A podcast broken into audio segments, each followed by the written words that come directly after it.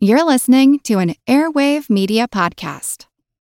Hi, I'm Neil, And I'm Ken. and we are from the Triviality Podcast, a pub trivia style game show where a lack of seriousness meets a little bit of knowledge. Join us each week for an hour long game of general knowledge trivia featuring special guests from around the world, plus tons of extra themed episodes. If you want to improve your trivia game, Or you just want to scream at us in your car when we get easy questions wrong, then we're the show for you. Find Triviality on all your favorite podcast apps. but you know that because you're already listening to a podcast. Chapter 23 The Pessimists. The debate over flight began to heat up in the 17th century. In part because of Marin Mersenne, in part because of rumors of flying machines, of Tito Livio Burattini's cat carrying dragon, of the locksmith Besnier's weird windwalker, and in part because of a general sense that the laws of nature, God's laws, were more ascertainable and more exploitable than previously assumed. Europe was filling with natural philosophers who were empirically discovering that a lot of stuff people thought they knew through scripture and Pliny and Aquinas and fucking Aristotle were wrong, and that other things, which had been deemed unknowable, were not. The movements of the planets, the laws of falling bodies, the workings of blood and cells, the speed of light, even the nature of air itself and each discovery was accompanied by invention telescopes, microscopes, calculators and barometers, somewhat accurate clocks, electrostatic generators, and the air pump. How it was that birds flew and whether that action was replicable on a human scale, still an open question. But when Francesco Lana de Terzi described an airship made lighter than air by vacuum emptied copper spheres, he made flying essentially inevitable. Terzi himself recognized that if the practical concerns of flight were surmounted, the ethical, moral, and philosophical problems remained. He concluded that since his airship would empower anyone to fly over any city and bomb innocent people with impunity, God would not allow it to be built. Terzi was neither the first nor the last to formulate such an argument. The writings of philosophers, theologians, scientists, engineers, and all sorts of others through history are replete with proofs against flying. And I, personally, find these arguments particularly delicious, not just because of the particulars of the specific arguments, but because of the paradoxical macroscape of the larger debate. We can go back to Mersenne and Descartes. They argued for years over whether flight was possible, with Mersenne saying yes and Descartes disagreeing. Viewed from today, what's yummy is that both of them were right and both of them were wrong simultaneously. Descartes was correct in the moment. No one in the 1600s could fly, and no one would succeed in winged flight for centuries to come. So, from an immediately practical perspective, he was absolutely right. Flight, as Mersenne imagined it, couldn't be accomplished. And yet, ultimately, Descartes was quite wrong, as you can prove by walking outside right now and looking up for a few minutes, or seconds if you happen to live in the flight path of one of the busiest airports in the world. Not saying who, just saying. Mersenne, alternatively, might have eventually been right many lifetimes after his death, but it was for reasons he couldn't have anticipated. He didn't imagine the prop engine, let alone the jet. And in the near term, he was all the way wrong, even if he died thinking that Bertini's dragon had vindicated him. It's a Pascal's wager, which is ironic considering that Blaise Pascal was sending letters both to Mersenne and Descartes, but never broached the issue of flight with either of them. Looked at another way, the flight question is that sort of would you rather that looms over all scientific discovery. Do you want to be right, or do you want people to think you're right? The Wright brothers didn't walk away from Kitty Hawk screaming, We have flown! Marin Mersenne is avenged! All hail Mersenne! Mersenne doesn't get any credit for prematurely taking their side, and even if he did, what use would it have been to his long dead and decayed corpse? Nicholas Copernicus knew the Earth went around the Sun decades before he published that fact.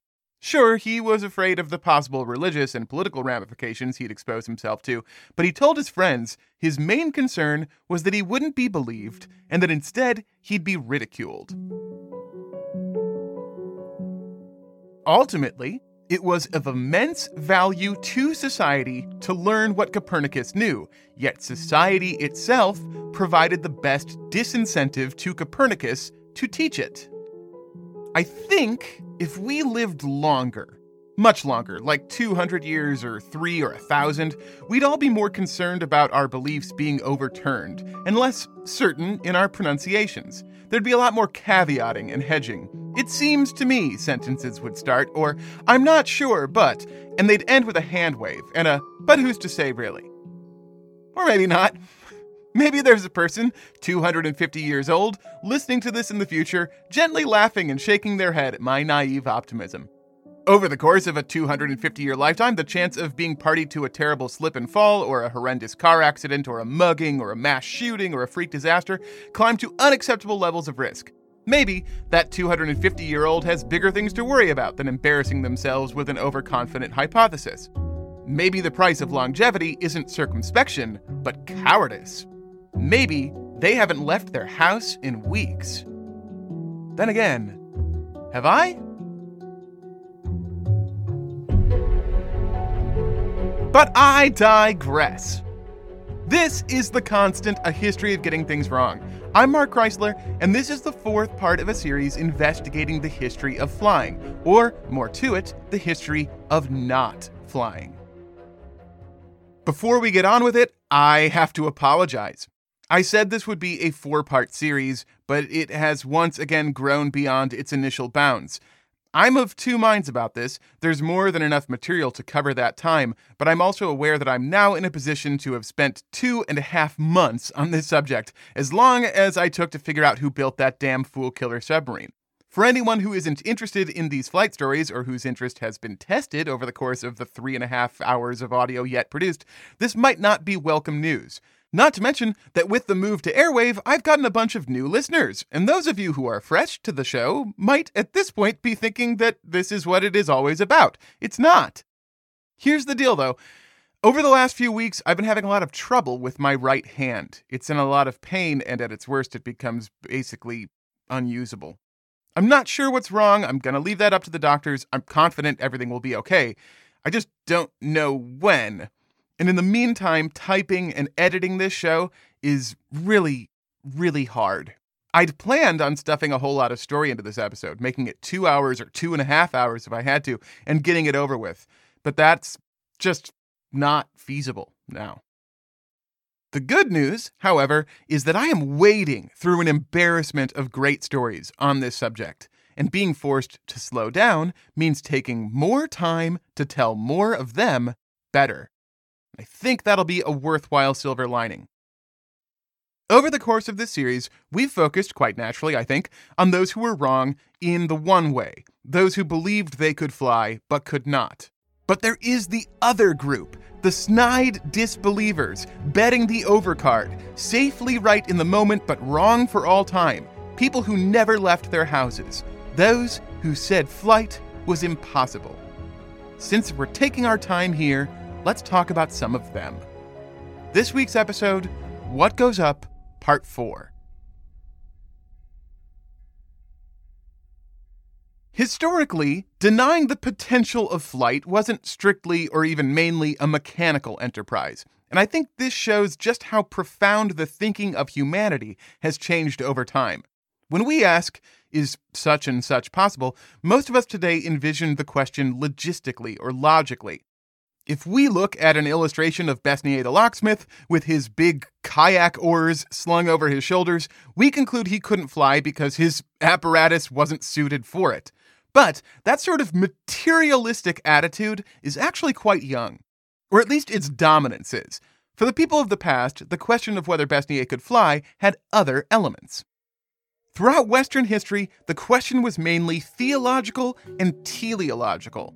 If we aim our sights at the Renaissance, we can look at Leonardo da Vinci, who studied the flights of birds, to ask whether he could mechanically emulate them. But for many European thinkers, such a line of inquiry might have seemed ludicrous. Birds were flying things, and humans were not. Whether a person could fly wasn't about whether they could copy the bird's nature, it was about whether they could defy their own. A person, the thinking went, could not fly on their own because it was not in a person's purpose as laid out by God. They would have to appeal to a higher power. The first choice would be God, naturally, but since it was God's design that made people flightless, he could not be entreated, against his will, to pervert his creation. That left the darker forces. Could the devil or his demons lift a person off the ground? This sticky theological wicket, akin to the classic Could God Make a Stone So Large Not Even He Could Lift It, was tackled in The Powerlessness of the Devil by Clemente Baroni Cavalcabò. Demons could fly, and they were very strong, so the obvious answer was that they could pick a person up and cause them to fly. But no, said Clemente. Even with all their strength and cunning and wings, no demon, not even the devil himself, could breach the will of God. Flight, by this argument, was impossible no matter what. And that impossibility illustrated the full omnipotence of God. His law could not be subverted, even when it might seem overwhelmed by power or common sense. There was also the ethical objection to flight, which dissuaded Francesco Lana de Terzi from building his vacuum airship. In the fifth chapter of the book of Zechariah, the minor prophet describes being shown a flying sickle that God promises to bring down on thieves and liars. In the 4th century AD, the Archbishop of Constantinople, St. John Chrysostom, considered Zechariah's flying sickle and concluded, much like Francesco did, that no one could be safe from a weapon which flew above them. It was one thing for God to wield such a power, but mankind could and should never possess such an awful ability. By the 17th century, practicality had entered into the flight debate, with discussions like those between Mersenne and Descartes mostly dominating the debate. The question of whether flying was physically possible began to supersede whether it was morally or theologically permissible. But those matters still weren't settled. Johann Daniel Major was a towering German intellect in the mid 17th century. He's the first person to have publicly dissected a corpse, the first person to have successfully injected medicine into a patient's vein, and one of the first people to consider the building and systematizing of a collection as a discipline, what we would now call museology or museum studies, but which Major called tactica conclavium. When Major considered the practicalities of flight, he had to admit that flying seemed to be a real and even looming possibility. But Major shuddered to consider the ramifications of such an invention, writing, What a completely new and dangerous appearance the world would have! How much more hazardous, indeed, how much more abominable the world would seem to have become for all posterity. What treachery, robbery, and assassination, what other sins and shamefulness would be heaped upon one another? Towns and castles, whole provinces and kingdoms would presumably soon be obliged to fill the air either by means of the frequent firing of cannons or by stirring up rising smoke, or else to protect themselves thoroughly with large iron gratings used as nets, and to arm themselves, if not against total invasion, at least against the frequent throwing of fire and stones by the flying army, which, like Lucianic birds of prey, darting down from the world of the moon, would otherwise raze everything to the ground. Another member of Mersenne's pan European chat room, Juan Caramuel y Lobkowitz, used the same hypothetical to argue that God wouldn't allow such a thing. Imagining a world of flying people, he writes Whose life would be free from danger? What house would be safe from robbers? What city would be safe against the enemy? In truth, no care, no foresight would be sufficient to protect men, especially at night, from the flying foe. And so mankind was treated mercifully when he was denied the wings, which he would have misused. Even if you could get around the terrible threat of enemy flyers, there were other ethical reasons to balk at the idea. Nehemiah Grew, the English father of plant anatomy, and his sponsor, Bishop John Wilkins, agreed that flight couldn't be achieved because of its intra community effects. If people could fly, Grew said, there would be no countries, no cities, no towns, because anytime there was disagreement, discontentment, antipathy, or fear within a community, its members would simply soar away and make their homes on cliffsides, all alone. In 1707, the French novelist and playwright Alain René Lesage published The Devil Upon Two Sticks. In it, Don Cleophas manages to free the demon Asmodeus from a bottle, and as reward, Asmodeus flies Don Cleophas high above the city of Madrid. The conceit of the devil upon two sticks is that Asmodeus is able to peel open the roofs of unsuspecting Spaniards, revealing to Don Cleophas the secrets and sins people keep in private. It was an immense success, translated, adapted, and riffed upon for centuries to come, but some didn't think the scenario was so fun. Some saw it as a fearsome warning. The English scientist and rector, William Derham, who was the first person to measure the speed of sound, must have gotten goosebumps over the devil upon two sticks. In 1713, he wrote Physico-Theology, in which he considered the art of flying, which he thought, quote, in some cases might be of good use, but in other respects might prove of dangerous and fatal consequence, as, for instance, by putting it in man's power to discover the secrets of nations and families, more than is consistent with the peace of the world for man to know. Then there is Johann Ludwig Hannemann, who was a professor at the University of Kiel at the same time as Johann Daniel Major. Hannemann is one of those guys who's famous for being wrong. Although William Harvey had basically proven that blood circulates throughout the body via veins and arteries back in 1628, 12 years before Hannemann was born, Hannemann argued well into the next century that it did not. As evidence and argument accumulated against alchemy, Hannemann continued to say that both metals and flesh could be transmuted.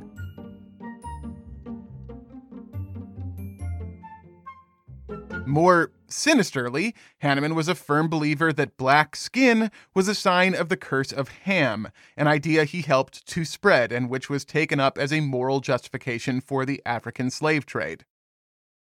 And then there was flight. When Besnier the locksmith was drawn in the Journal des Sçavans, he was shown with his weird oars over his shoulders, naked. And this seems to have stuck in Hannemann's prudish craw. If a man had to be naked in order to fly, then God most certainly could not allow it. A fleet of flyers firebombing Dresden by night was terrible to consider, but imagine that same squadron hovering about the city, dinguses and tatas flapping free for every gawking woman and child to leer at. That was the true danger. Hannemann tried to find a workaround for what we might as well call the nudity problem of flight, but nothing would do. He imagined a variety of outfits that might be tight enough to protect the aerodynamic advantages of nudity, but that wouldn't expose all the naughty bits. Maybe a thin lambskin stretched over the body, or parchment fitted tightly around the buttocks and loins. But then there was the risk of tearing. Workable wings were one thing, tailoring modest yet effectively tight pants was the real impossible problem of flying. But not every objection was so flamboyant or misguided. The Neapolitan physiologist Giovanni Alfonso Borelli, who we talked about in the episode Shocking, provided one of the biggest blows against the prospect of aviation. In his book De Motu Animalium, published posthumously by the exiled Catholic Queen Christina of Sweden, he took the wind out of a lot of sails. At the time, it was believed that muscles must work either via a vital force, such as the vibrational tonic motion Galen posited to explain bird flight, or else through what was called balloonism, which held that muscles expand and contract via air or fluid filling and emptying from them, which, weirdly, was also first posited by Galen. In De Motu, Borelli proved both theories wrong and demonstrated that muscles contract physically, he also took a hard look at flight. He managed to cut down tonic motion another time and offered a largely incorrect, but less incorrect than the competition, explanation of lift and thrust as physical phenomena.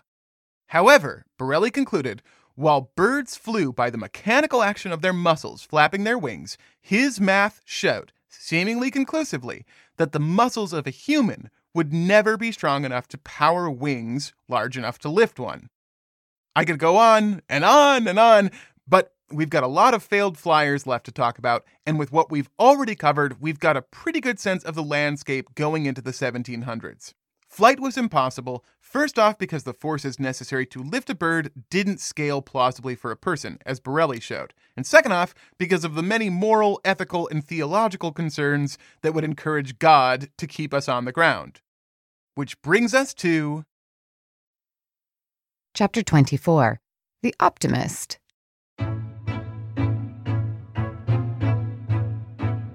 Jean Jacques Rousseau. Everybody's favorite, second favorite, or at worst, third favorite, proto democratic Enlightenment political philosopher. Rousseau was a bit of an idealist, the quintessential pre romantic, and you can see his rose hued, golly shucks, yes we can attitude in nearly everything he ever wrote. He viewed humans as essentially moral, cooperative, and altruistic, and believed that a government, formed through the consent of the governed, could benefit all. He took a very liberal view of child centered education, for boys at least, the less said of his views on young women, the better.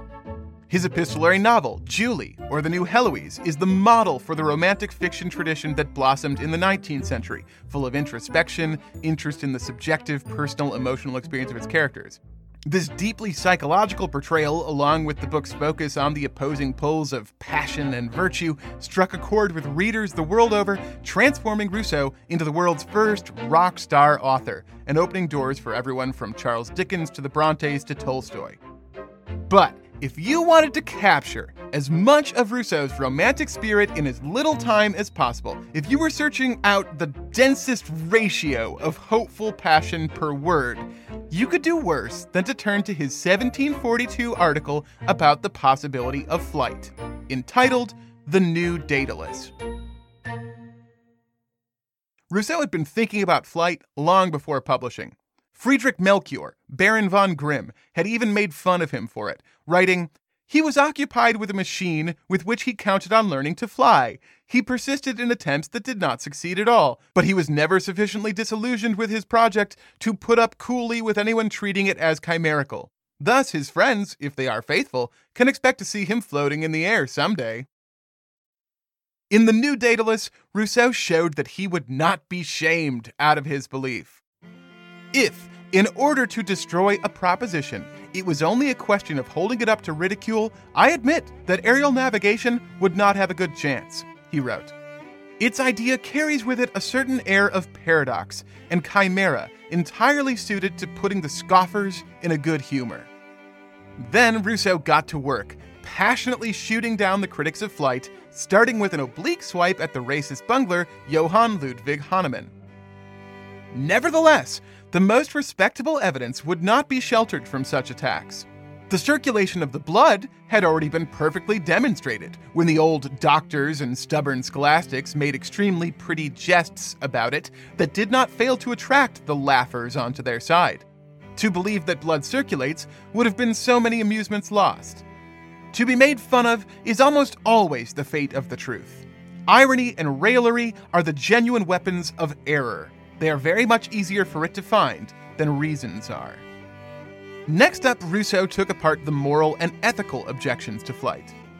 Is it necessary to prohibit it to us because a wretched bandit will perhaps be able to avail himself of it?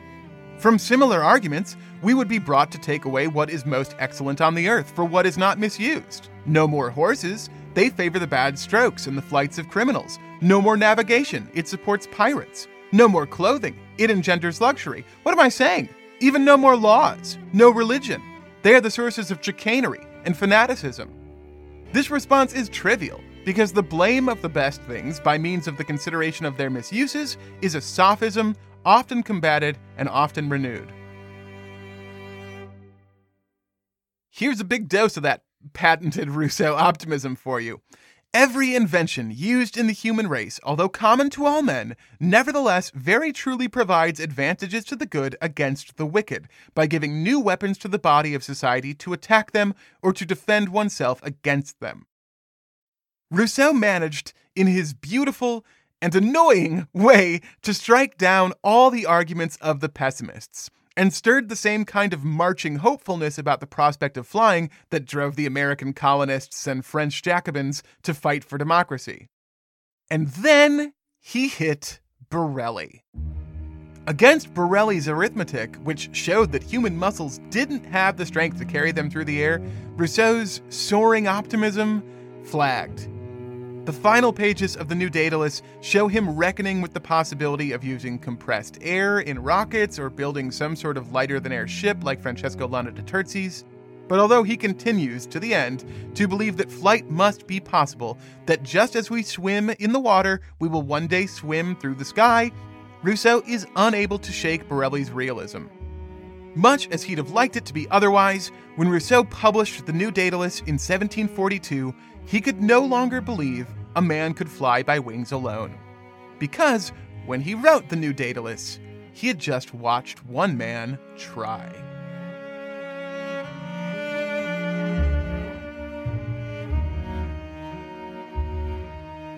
Chapter 25 The Marquis? Question mark? There was another Frenchman hanging around Paris in 1742 who also harbored a secret dream of flight within his breast. His name was Jean Francois Boivin de Bonnetot, but he is better known as the Marquis de Bacqueville. Giving a biography of the Marquis de Bacqueville is tough, in part because everything he might have written himself was destroyed in a fire. More of that in a minute. And in part because almost everything written about him that wasn't destroyed in fire was written to ridicule him. More on that even sooner. He was, I'm fairly confident, not a Marquis, or at least not the Marquis of Bacqueville, since that title doesn't seem to exist. At best, we can safely say he made the position up, whether it was recognized by others or not. But that's in line with what we know about the self styled Marquis de Bacqueville, because beyond a birth year and a date of death, the one sure fact about Jean Francois is that he was a fucking weirdo. For instance, he is mentioned in the personal diary of economist and philosopher Henri de Saint Simon in 1720, because in that year, Jean Francois' wife left him, citing his eccentric and embarrassing expenditures. Luckily for us, Saint Simon wrote about this separation before Bacqueville became a total laughingstock, so we can probably trust it. The hard cutoff for people taking Jean Francois seriously is March 19th, 1742, when the ever effervescent Jean Jacques Rousseau positioned himself on the banks of the Seine in order to watch the Marquis de Bacqueville fly. Having heard Bacqueville's announcement that he had invented a means of flight and would personally demonstrate it, a large crowd gathered below his hotel on the Rue de Saint Père, from which Backville was meant to launch himself, filling the streets and bridges clear through to the other side of the river in the Tuileries Gardens, where he was meant to land. Because of the many French painters who practiced along the Seine, the Marquis de Bacqueville's wingsuit became the third most popular and reproduced image of aviation in the pre flight world, after Leonardo da Vinci's flying screw and Besnier the locksmith's shoulder oars. When Bacqueville showed himself on the top of the hotel, he was wearing four large, comma shaped paddles, one strapped to each hand and foot. How Jean Francois expected this arrangement to work is hard to say, given that it didn't, and since all of his personal documents were burnt in a fire, foreshadowing again. Maybe the setup was meant to emulate the wings of an insect like a dragonfly, and he expected to flap both his arms and legs rapidly in tandem? Or maybe he thought he would aerially crawl through the firmament, stomping his feet and hands down on the sky only to have the sky push back against them? Or maybe he thought he'd glide on the air like a pond skater, delicately balanced upon the thin tension of the wind. Whatever he thought, he was wrong. But for a brief instant, after he stepped off the edge of the hotel roof, it didn't seem like it. For just a second or two, the Marquis de Bacqueville appeared to be wobbly floating in midair. And for just that second or two, Jean Jacques Rousseau's heart must have flown too, straight into his mouth. The moment soon passed, and in front of the collected mass of Paris, the Marquis de Bacqueville tumbled and spun, his body falling safely into the clear waters of the Seine. His body, but not his legs. They cracked hard into a washerwoman's barge and shattered, along with whatever reputation the false Marquis had. From the moment he was pulled out of the river, Jean Francois Boivin de Bonnetot, Marquis de Bacqueville, was, as I have said, a laughing stock. And rightly so, you might think. He was, after all, a 32 year old divorcee who had gathered the people of Paris to watch him flop against a barge with paddles tied to his limbs. But whether he deserved all the ridicule or not, it does make it really difficult to tell what about the post fall Bacqueville was real and what was a joke. He never tried to fly again. That we know for sure. And we know about the fire. Everything else exists within the realm of Poe's law. It's impossible to say whether it's real or satire. But hell, we're already here, so let's take a look at the rest of Jean Francois' biography according to Jean Louis Marie, the actual Marquis Dugas de Beau Saint Just. According to Saint Just, no sooner had Bacqueville been disillusioned about flying than a new illusion came to pick up the slack. Jean Francois' next idea was that he could learn to live without eating. The key, he figured, was to cut out food gradually, stepping down like a series of shrinking nicotine patches. Unlike his hotel top demonstration, Bacqueville had the self interest not to test his new theory on himself. Instead, he used a few of his horses. Over the course of weeks, he reduced their rations, cutting out hay, then straw, then oats, until the animals were left with nothing at all. Two days later, his stable boys came to tell him that the animals had died in the night. Bacqueville was frustrated.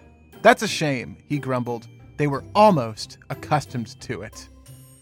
When one of his unstarved horses kicked a man, he decided to test another new theory that horses could be civilized. He set up a court to try the equine for its crime and delivered a harsh sentence sorry for all you horse lovers out there that the animal be hung by the neck outside the stable to serve as an example to the others. After a few days, one of his longtime guests at the hotel complained about the smell of the hanging horse. Saint Just says that Bacqueville replied to the complaint, saying to his concierge, Tell her that she has been infecting my hotel for 12 years and that I will not have my horse taken away until it has been decided by experts that he stinks as much as she does. Eventually, Bacqueville's mania drove him to paranoia and isolation. He holed himself up in a three room apartment within the hotel and frittered away his time punching holes in the walls, into which he shoveled his money, his valuables, his gold, his jewels, and whatever writings he might otherwise have left behind. On October 7th, 1760, the 72 year old flying laughingstock of Paris was at the opera when his hotel caught fire. He stayed put for the rest of the show, then walked calmly back to the burning building and locked himself in his apartment. When his son heard about the fire, he came running and found the door to his father's safekeep locked. He kicked it down, only to immediately discover his father, Jean Francois Boivin de Bonnetot, Marquis de Bacqueville, sitting at a table with a loaded gun pointed towards the door, ready to kill anyone who saw the fire as an opportunity to loot his walls. Before he could shoot his son, or before his son could talk him out of it, the floor beneath the table gave way under the stress of the fire, and the Marquis de Bacqueville fell one last time, with no River Seine below to save him. The hotel burnt to the ground. When the site was cleared, the crew found what Saint Just called a prodigious quantity of gold and silver amid the wreckage but any papers that the Marquis de Bacqueville might have left to explain himself and his flying machine were razed to ashes.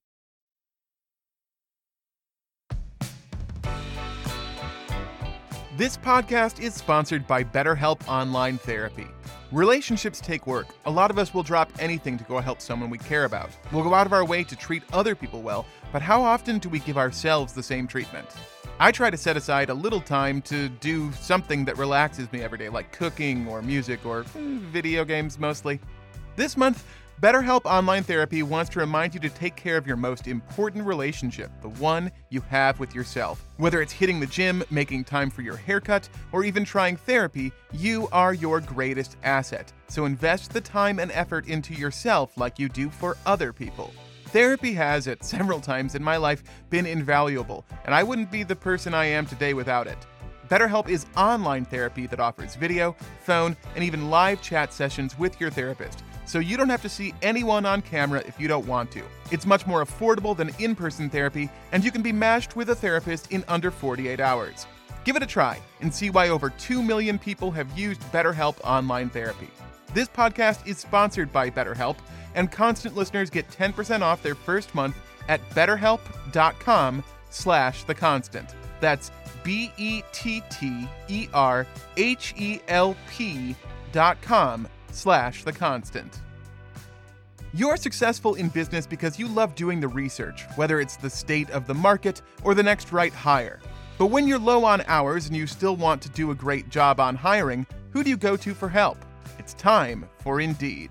If you're hiring, you need Indeed, because Indeed is the hiring partner where you can attract, interview, and hire all in one place. And Indeed is the only job site where you're guaranteed to find quality applications that meet your must have requirements, or else you don't pay.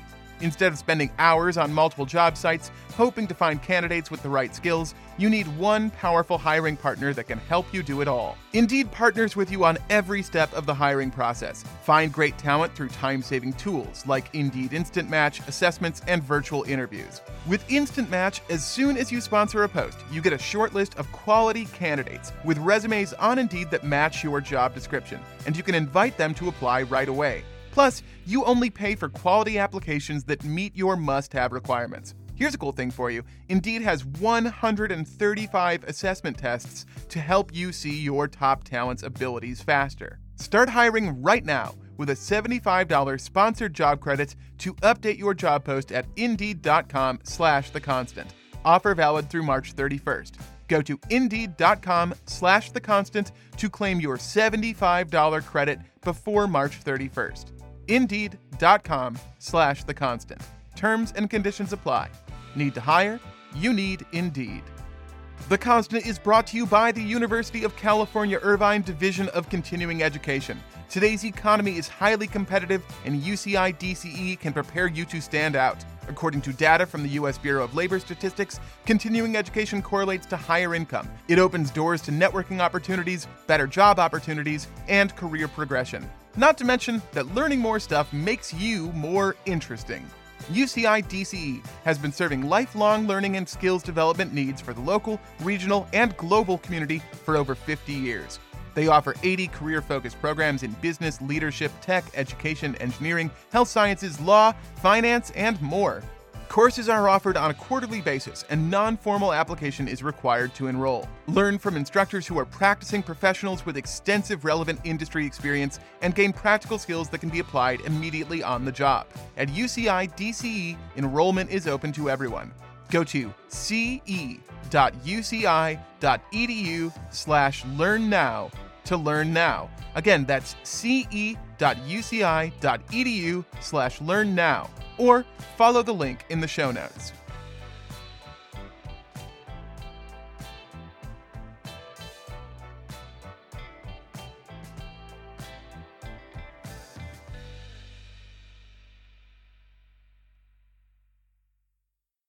Chapter 26 The Priest?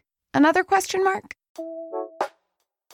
Many historical stories contain holes, and so in telling them, one must carefully consider whether and how to leap over them, peer into them, or go around. The hole at the center of Father Andrea Grimaldi is too wide to jump. It's too big even to go around, and it's so deep that when you stare down into it, it stares back into you. Andrea Grimaldi's story is all hole. So to tell it, we're going to have to grab a rope, some sensible shoes, and climb down. The eye catching surface of Grimaldi's story comes from a long and detailed letter.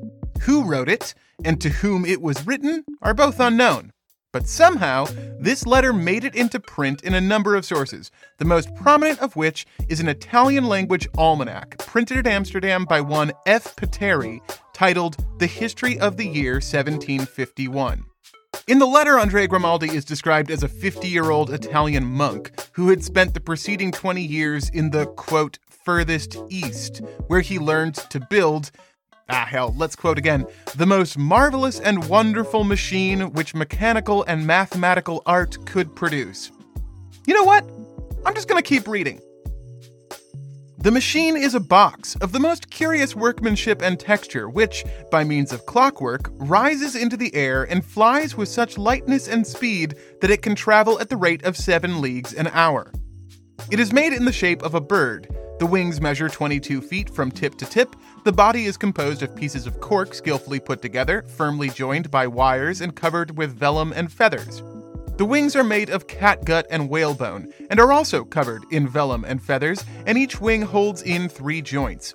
In the body of the machine, there are contained 30 wheels of singular workmanship, two brass globes, and some small chains which alternately expand and contract. And by the aid of six vessels of brass containing quicksilver, which runs into various channels with internal divisions, the artist is able to keep the machine in equilibrium and properly balanced.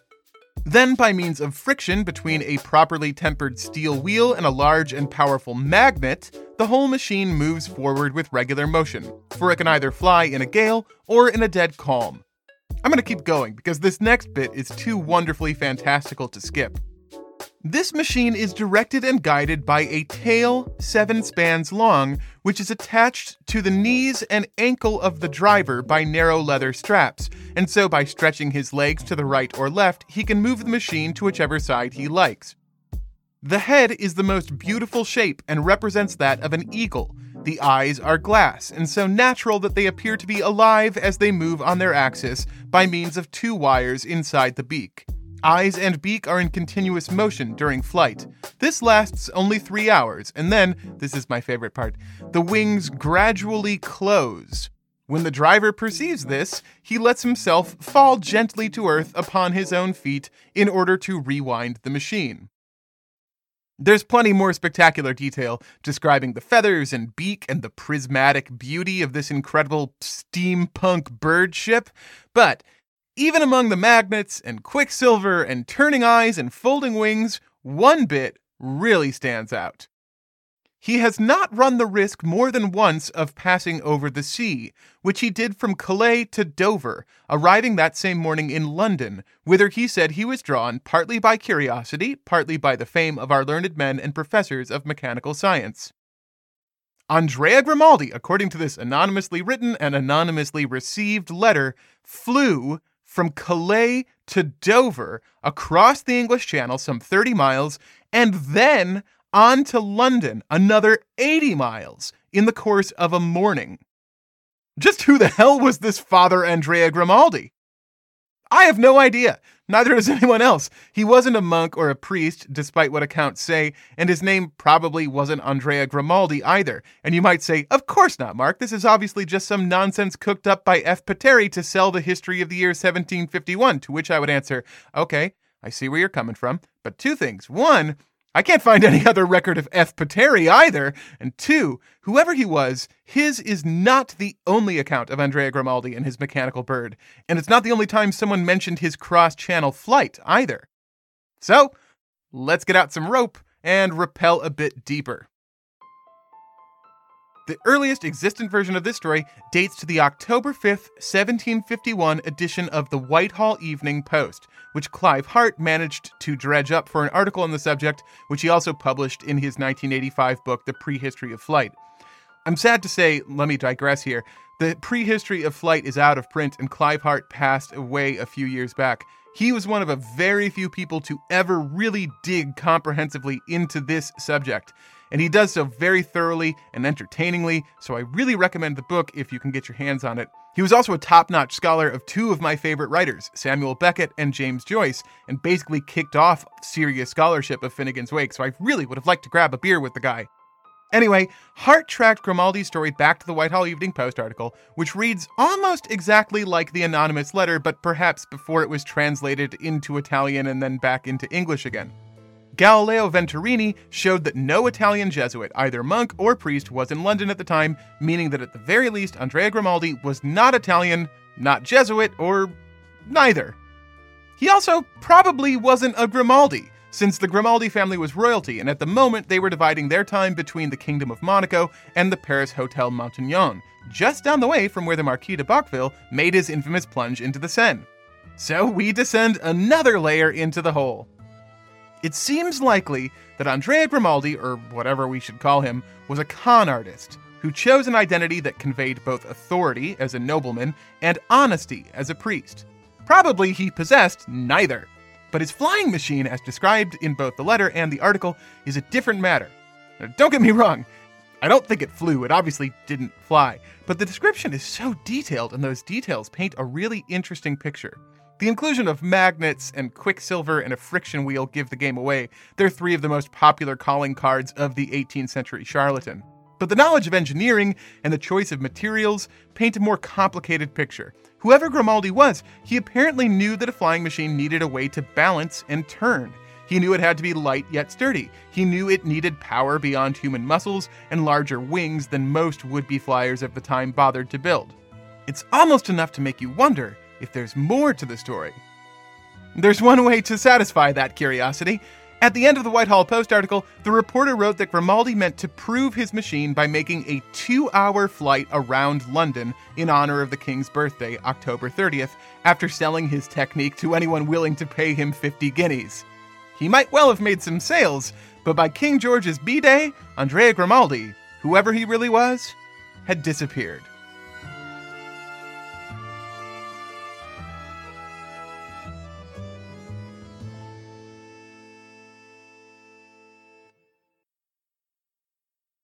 Chapter 27 The Actual Priest.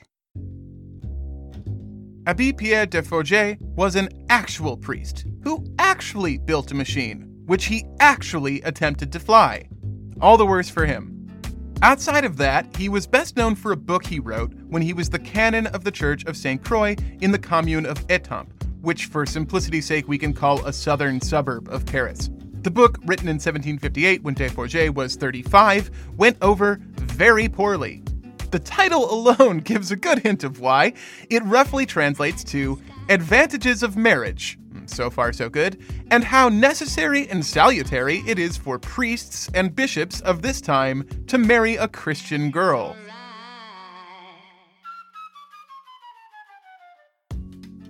Catholic authorities seized 2,000 copies, burnt them, and sent Desforges to the Bastille.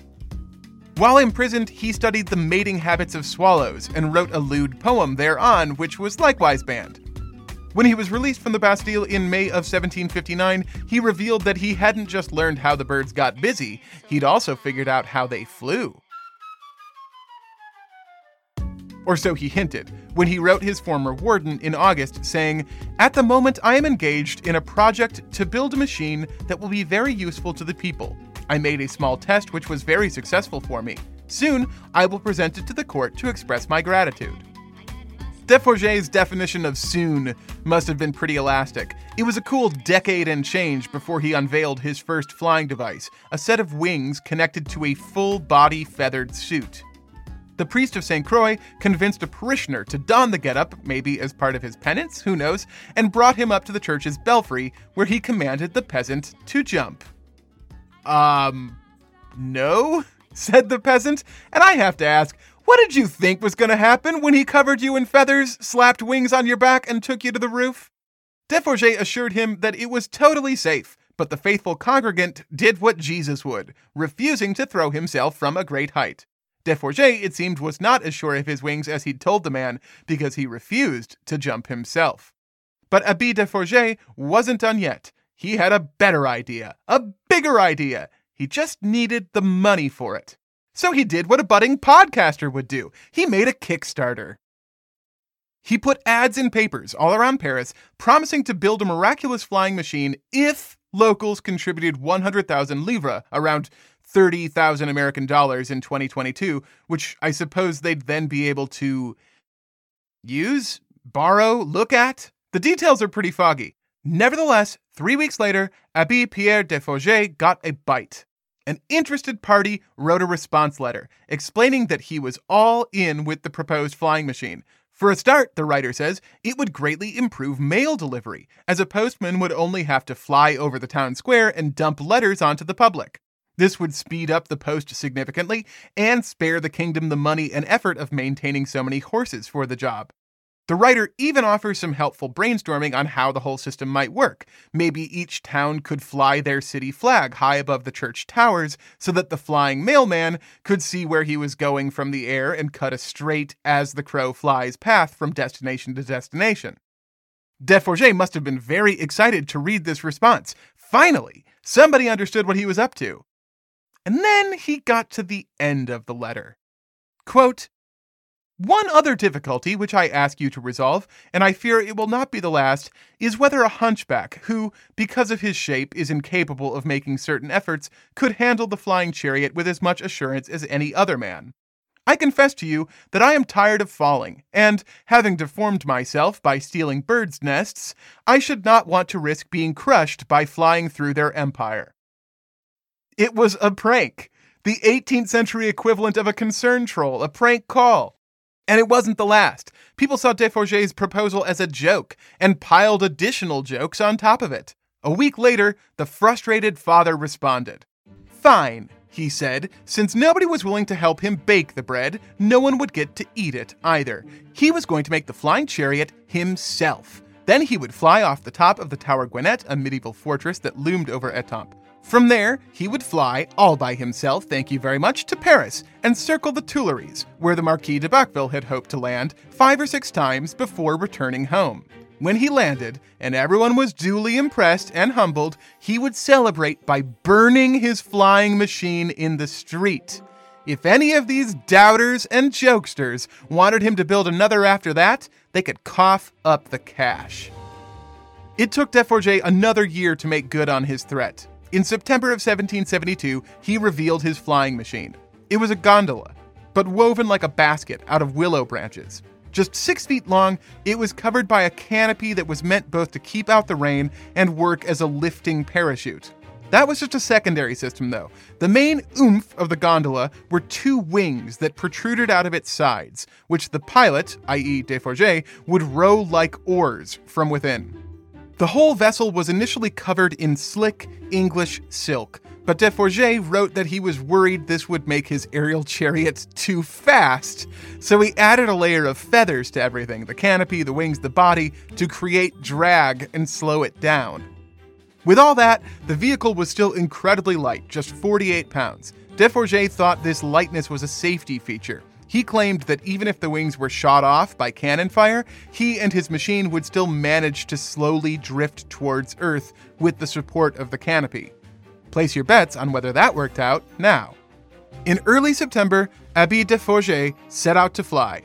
In an interesting bit of symmetry, we know about his attempt through Friedrich Melchior, Baron von Grimm, the same critic and encyclopedia writer who derided Rousseau's belief in flight as well as Rousseau's novel.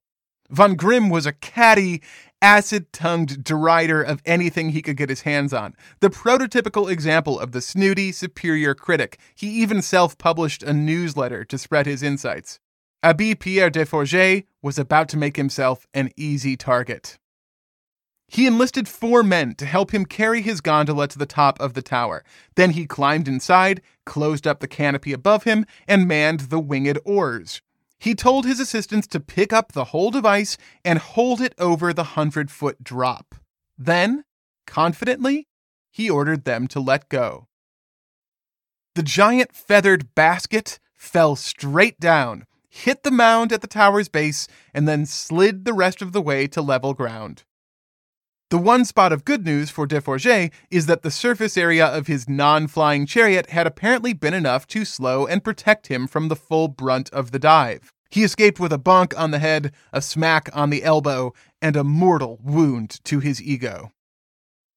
Like the Marquis de Bacqueville before him, Abbe Pierre Desforges was a laughingstock. The story of his fall became a bigger joke than his request for funding had been. All around Europe, he was the subject of mockery, and while I can't say for sure, I'm betting he did burn his flying machine, almost as promised. The most cutting criticism came, predictably, from Baron von Grimm.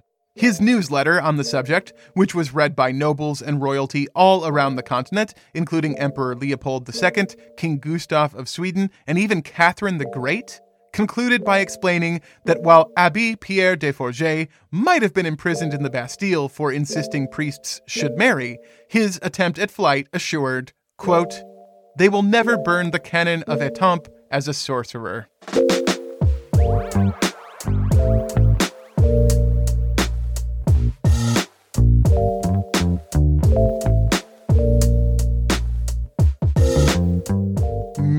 Music for today's episode provided by Epidemic Sound and Blue Dot Sessions. Title cards by Heather Chrisler. Hey, I got a new one for you. If you've got a business or service that you think the Constant's audience would appreciate, maybe you'd like to sponsor the show. If so, send an email to sales at advertisecast.com and let them know you're interested in advertising with us. Or, for the classy individual, why not head over to patreon.com slash the constant to support the making of this show. ConstantPodcast.com is the website where you can find old episodes, our media's social, and our merch store. Grab yourself a coffee mug. And hey, hey you, tell a friend to listen. Thank you. Until next time, from Chicago, Illinois, where the low flying jets headed into O'Hare regularly interrupt my recording, this has been The Constant.